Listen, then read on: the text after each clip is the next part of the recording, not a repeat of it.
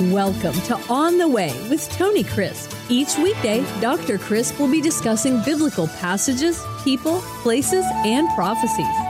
Tune in daily to start your day right and deepen your understanding of how to better walk the way and enjoy the journey. Here's your host, Dr. Tony Crisp. Welcome to On the Way. This is Tony Crisp, and this is podcast 345. Today, we pick up on the story of Joseph being sold. That is, human trafficking going on, yes, all the way back 2,000 years before Jesus was born in Bethlehem. Human trafficking was going on, and by families. This is what is happening and being told about in Genesis 37 all the way through chapter 50. Now, there are so many stories within the story of God. And I would just say to you that your children, your grandchildren need to know the great stories of God because one of the horrible things that's happening in the evangelical church, and there are several right now that are not good, trends that are not good. And I say horrible because I mean it when they have only heard relevant stories, quote, end quote, that is, relevancy becomes the key word. Well, there's nothing more relevant than the Word of God. And we need to teach the great stories. I've been telling you stories now for a couple of weeks about creation Adam and Eve and their fall, the flood story. I mean, if that's not a story to tell the children with all the animals, everything else, they will understand then why there's fear of animals upon us today. That was not the case in the original creation. They need to know all of this because if you don't tell them the truth, then the enemy will fill their minds with lies. And evolution is a lie. Now, we all evolve and there is mutation, and I I believe that to be just what the Bible says. Everything propagates after its own kind. But this idea of atheistic, godless, transmutive evolution is from the pit of hell. It is not biblical, and you do not need to allow your children to be taught that for hours upon hours, year after year. Rise up and do something about this. It cannot be done. If you need resources for this, I've told you about the Institution for Creation Research research. Ken Ham and his group, I knew the founder of that. Dr. Henry Morris in San Diego, studied under him for two weeks specifically. Really, really am a great proponent for uh, the Institution for Creation Research.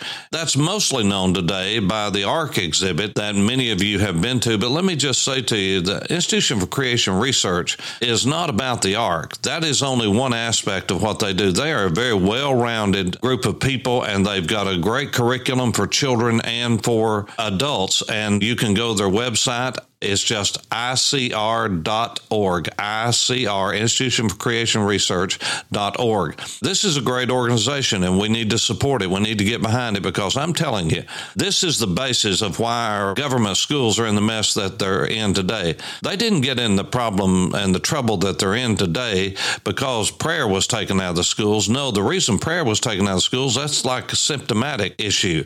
The root cause was when we took God out of the schools by teaching godless, unscientific evolutionary hypothesis as taught by Darwin in his uh, book, The Origin of Species. And so this is just a sidelight, but we've got to tell the great stories of God because this is what I'm doing. I'm trying to help you to understand the great story of God.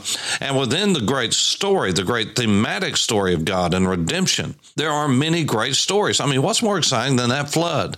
And then the call of Abraham, the Tower of Babel before that, and and then all of the great stories of great heroes of the faith uh, Abraham, Isaac, Jacob, and with all their flaws, the 12 tribes, and how God prophesied they would go into the land of Egypt, they would come out. But while they were there, which we're going to go into in the coming podcast, and the great story of the beginning of a nation and God's purposes for that nation, we're going to look at all that.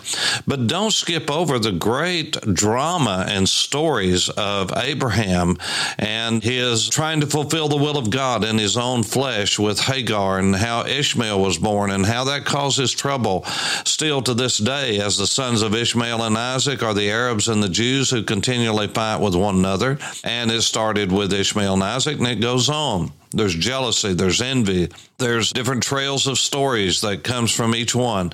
But then the story of Isaac and Jacob and Esau and how all of that took place. These are great stories to tell. Then the story of Jacob and his love for Rachel and God's protection of Leah. Because remember, Leah, as we call her, Leah, even though she was not the favored wife, out of one of her sons, the fourth son, Judah, came the Messiah.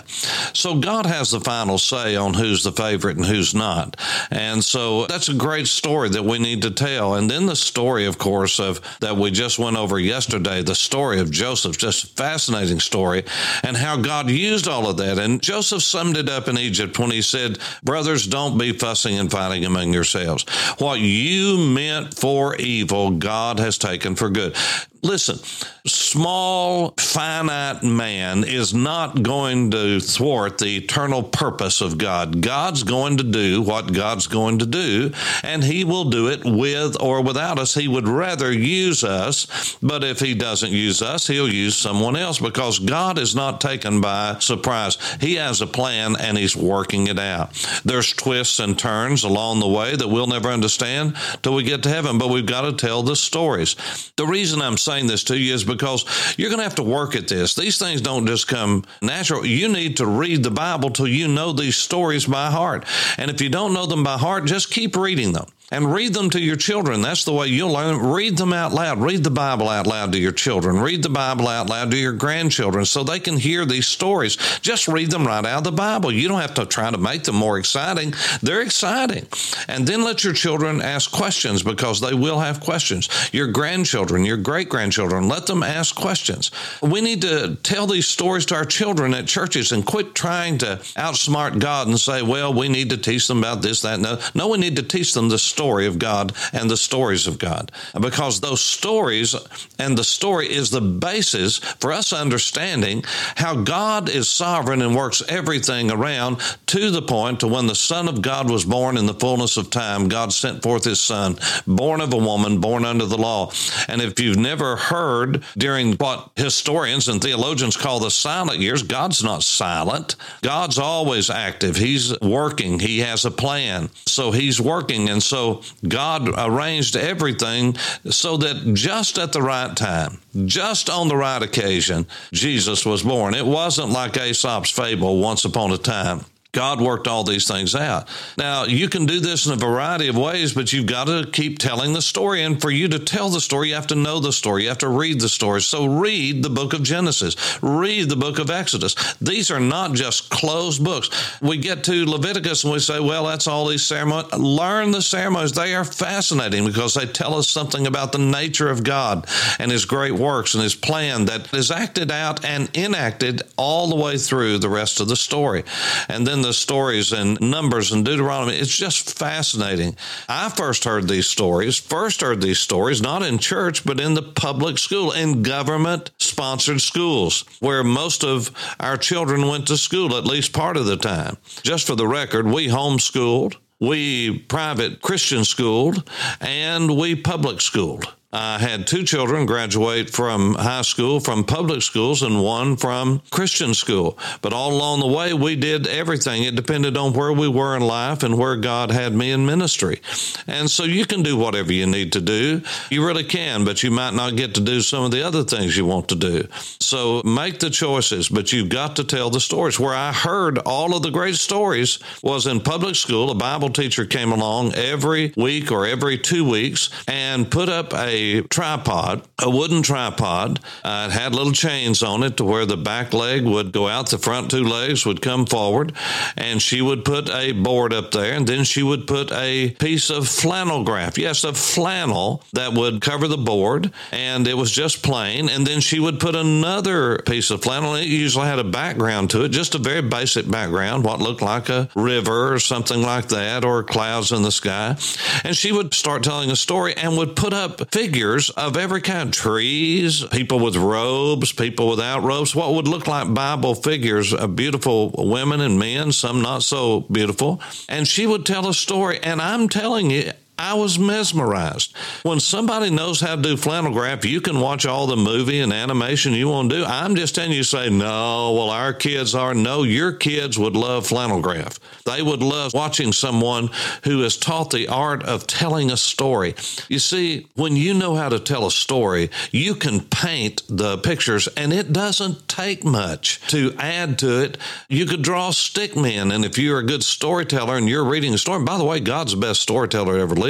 When Jesus walked on earth, he was the greatest storyteller that ever lived, still is today. When he wanted to prove a major point or teach a great spiritual truth, he would tell a story. If it was a very abstract truth, then he would tell several stories. Why? Because the more abstract the truth, the more abstract the concept that you're trying to get across, the more concrete have to be the illustrations and the more numerous have to be the illustrations. And so the great way to tell and the great way to give an illustration is through storytelling. And that's what the Bible is a great story. It's not a fable, it's not a mythoi, it is not filled with myths. These are real stories of real people. This is the great story of God. So learn the stories of Abraham, Isaac, Jacob, and the sons of Jacob, the great story of going into Egyptian bondage and them coming out with the Exodus. Tell these stories, tell the story. And if you'll listen to these podcasts, I'll tell you the story while you walk on the way. This is Tony Crisp. Thanks for listening to On the Way with Tony Crisp. Tune in every weekday for information on biblical passages, people, places, and prophecies. Fridays are for your questions. Email your questions to questions at tonycrisp.org, then just listen for your question to be answered on Friday's podcast. That's questions at tonycrisp.org. Thanks for listening and have a blessed day on the way.